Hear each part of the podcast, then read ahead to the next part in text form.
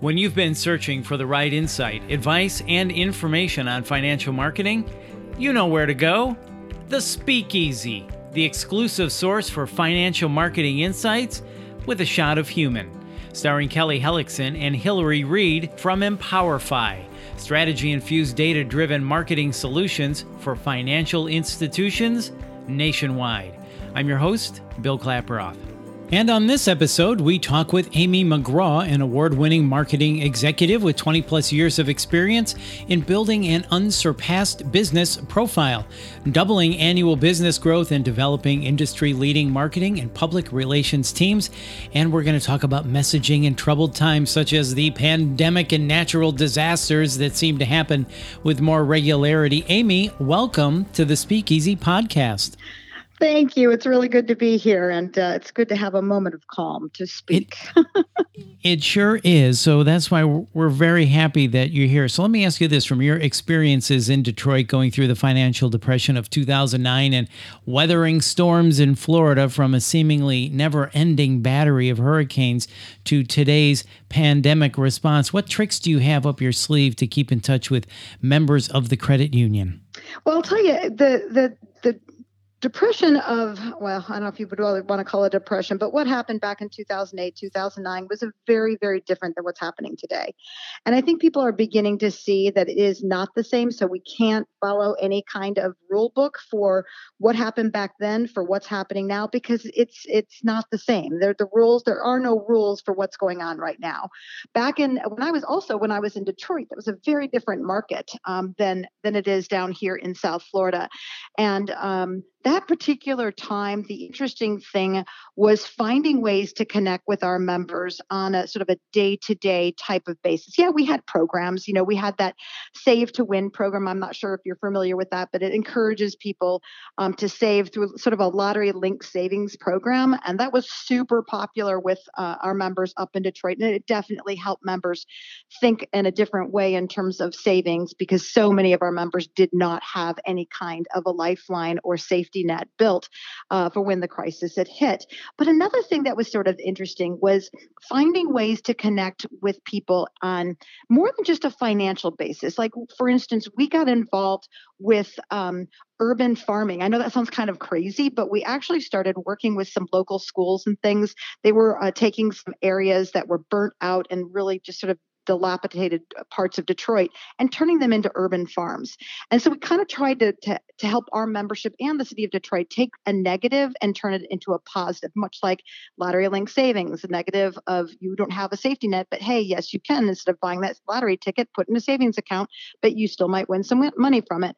Even right down to the fact that, hey, we're going to help you um, plant some food in this area and uh, so that the neighborhood can can come and pick corn or okra or whatever it is that, that they were planting at that time. So that was a very different type of scenario than what we have right now. Um, one of the things down here in South Florida, um, I, I, will absolutely say this uh, this is this area is no stranger to disasters and crisis.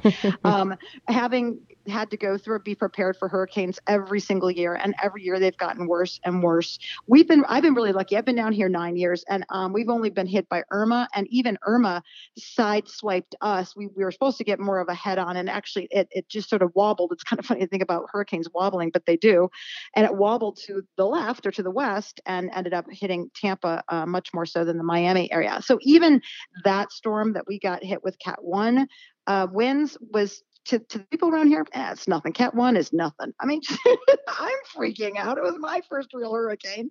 Everybody else down here is like, ah, this is nothing.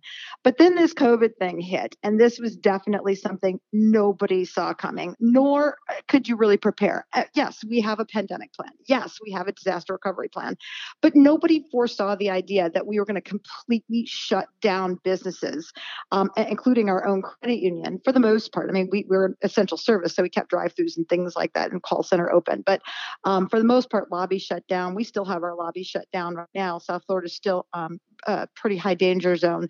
Um, nobody saw this. And, and even when, when we all like said, okay, let's turn on a dime, we're nimble, we're quick, we could do this. Nobody really said, okay, this is going to last nine months. This, is, this is supposed to just be a few weeks. Right. And then we'll get through it. And then it was going to be this V-shaped, uh, you know, economy thing that's going to bounce right back, and now this this whole idea of a K-shaped economy uh, recovery. Who in the world ever would have thought that, you know, U and V we understand, but K, wow, that's something completely different. In that scenario, a K type, our particular membership, which are higher on the economic scale, are recovering much better than maybe some other credit union members who ha- are, are serving um, uh, members that are in the, the lower echelons of um, financial status. So, um, yeah, it's been interesting. One of the things we did was um, we have a program called Get Beyond Money. We actually started it uh, last uh, September. It launched, so it's actually been just had its one year anniversary. We did not create this with this idea that people were going to need a lifeline for um, a financial health crisis after a physical health crisis, but it has certainly ended up to be that. Um, and we're just now taking it to the next level, offering things like webinars instead of in person um, seminars and doing things more online, but offering those same types of services, coaching and whatnot to our members um, to help them through um, this middle time of not knowing what's going to happen next. That was really long winded. Amy, how are you going to? Oh, that's okay. We love it. How are you? Are you going to change anything for 2021 in your your marketing, uh, business development, sales, all of that um, experience plan? Yeah, we um we tried to sort of stick sort of kind of stick with our 2020 plan because a lot of our 2020 plan was around Get Beyond Money. Um, we originally did a big push in fourth quarter last year. That was sort of our pilot, and it was very successful. So the plan was to relaunch it in April um, for three to four months, and then basically get out. And when I say get out, I just mean in terms of pushing advertising. We wanted to be out before any kind of political advertising was really pushing hard because we don't want to be up against that.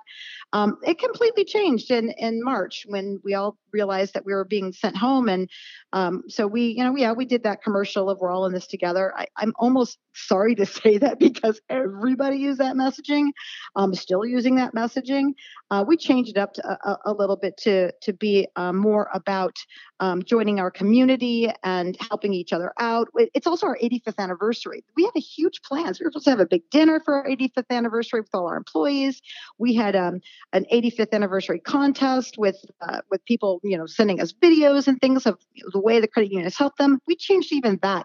We didn't instead of saying how the credit union help them, we ask them tell us stories of how they're getting through this? How are they working from home? How are they helping their neighbors? And we started um, awarding and sharing those stories rather than how the credit union, you know, helped them. We just said it's more about people and our community and our community sticking together and helping each other out. So let's look for those stories that we can share for our 85th anniversary, and maybe that will help others um, with ideas of how to help their own neighborhoods and their own friends and family and things. So yeah, we pretty much just shifted everything. And around um, another thing we had uh, we had done was um, we had a certain amount of budget for travel and um, conferences for all the employees and the board members. And when it became real clear that no one was going to be traveling or going to conferences, um, our CEO took that entire line item um, and around, which was around eighty-five thousand dollars, and re re uh, uh, gifted it, I guess you could say, and uh, created $500 gift cards that he gave to every single employee with the uh, with the agreement that that the employee would take that $500 and spend it on a local business to help support our local businesses, and that was hugely successful. It was a huge um, inspiration for the employees as well as um, speaking of PR, got us a lot of PR, uh, even national PR, which was kind of surprising. Um, and uh, but it was it was good. It was really really good that our, our CEO came up with. I'd love to say I came up with that, but that was all him. And it was just um, it's one of the reasons I love working for credit unions is because when you get right down to it, whether you're a yeah, you're a CEO or you're a teller. Everybody works for credit unions for one one reason because they want to help other people. Let's live in that people helping people, and there's no better time to see that in action than during this crisis. Absolutely, that's fantastic. Well, I think that definitely covers everything that we wanted to talk about and touch on and more. But Amy, underneath that and leaving us with a final thought, you know, people helping people aside from maybe and maybe that's the answer the gift card was there any other one single factor that you felt kept your your credit union tied to your community tethered more more soundly um, during the pandemic than that or do you have another example of what you could give us that just helped you stay connected because again it's about the members Right. It is absolutely about the members. I think one of the things um, which we do all the time, but we elevated it, is we have something called a Smile program. And um, it's not something we advertise. We don't tell anybody we do this, um, but it's the opportunity for every single employee. And this is thing that we changed because it used to just be the branches, but I open it up to every single employee of the credit union. If they're talking to a member and that member is experiencing a hardship or maybe something great happened, even through all this, maybe they became a grandma, they, you know, maybe they, their son just graduated from high school but couldn't actually go to graduation. That employee is um, empowered to give that member up to well it really doesn't matter up to it's it's usually i think it's up to $600 is the max but most of the time it's usually around 50 to $100 gift cards flowers um, um, amazon gift cards uh, etsy gifts you know something personalized so, along with a smile card that just basically says you know we're with you in this and we just wanted to put a smile on your face because we know you're going through whatever they're going through and it's signed and handwritten by the employee who had that contact and it was uh, the other employees who were like in operations or in lending who never had access to this program before really made use of it, and which is really, really positive um, to connect with our members outside the day to day. It cannot be used for um, making up for any kind of mess up on our part. That's not what the Smile program is for. It's literally to just connect with that member on a human level to let them know that we are part of their circle of friends, family, or whatever you want to call it community, but we're we're here for them in good times and in bad. That's amazing. I love that. Right. And there's no press releases on it. I don't put it out like it's not supposed to be something. It's literally supposed to be just a way for us to connect with our members on a very human level. And and it was I've had it in place for over a year. This is just when this happened, I changed it from just the branches and call center to every single employee of the credit union. That's really great. I mean, and we're all hum- human, right? Especially in this pandemic situation. It's just people. That is that is the definition of people seeing a need and helping other people. So that's awesome. Thank exactly. you so much, Amy, for all of your insight. Always love talking to you. So thank you. Absolutely. It was fun. You guys take care and stay safe. Yeah, you too. Thanks, Amy. Thanks, Amy, and thanks for joining us. And if you want to connect with Hilary or Kelly, or you want to simplify your credit union marketing needs, you can find that with Empowerfi's full service marketing and design support so your credit union will stand out from the crowd. All you have to do is visit empowerfi.org. This is the Speakeasy Financial Marketing Podcast. Thanks for listening.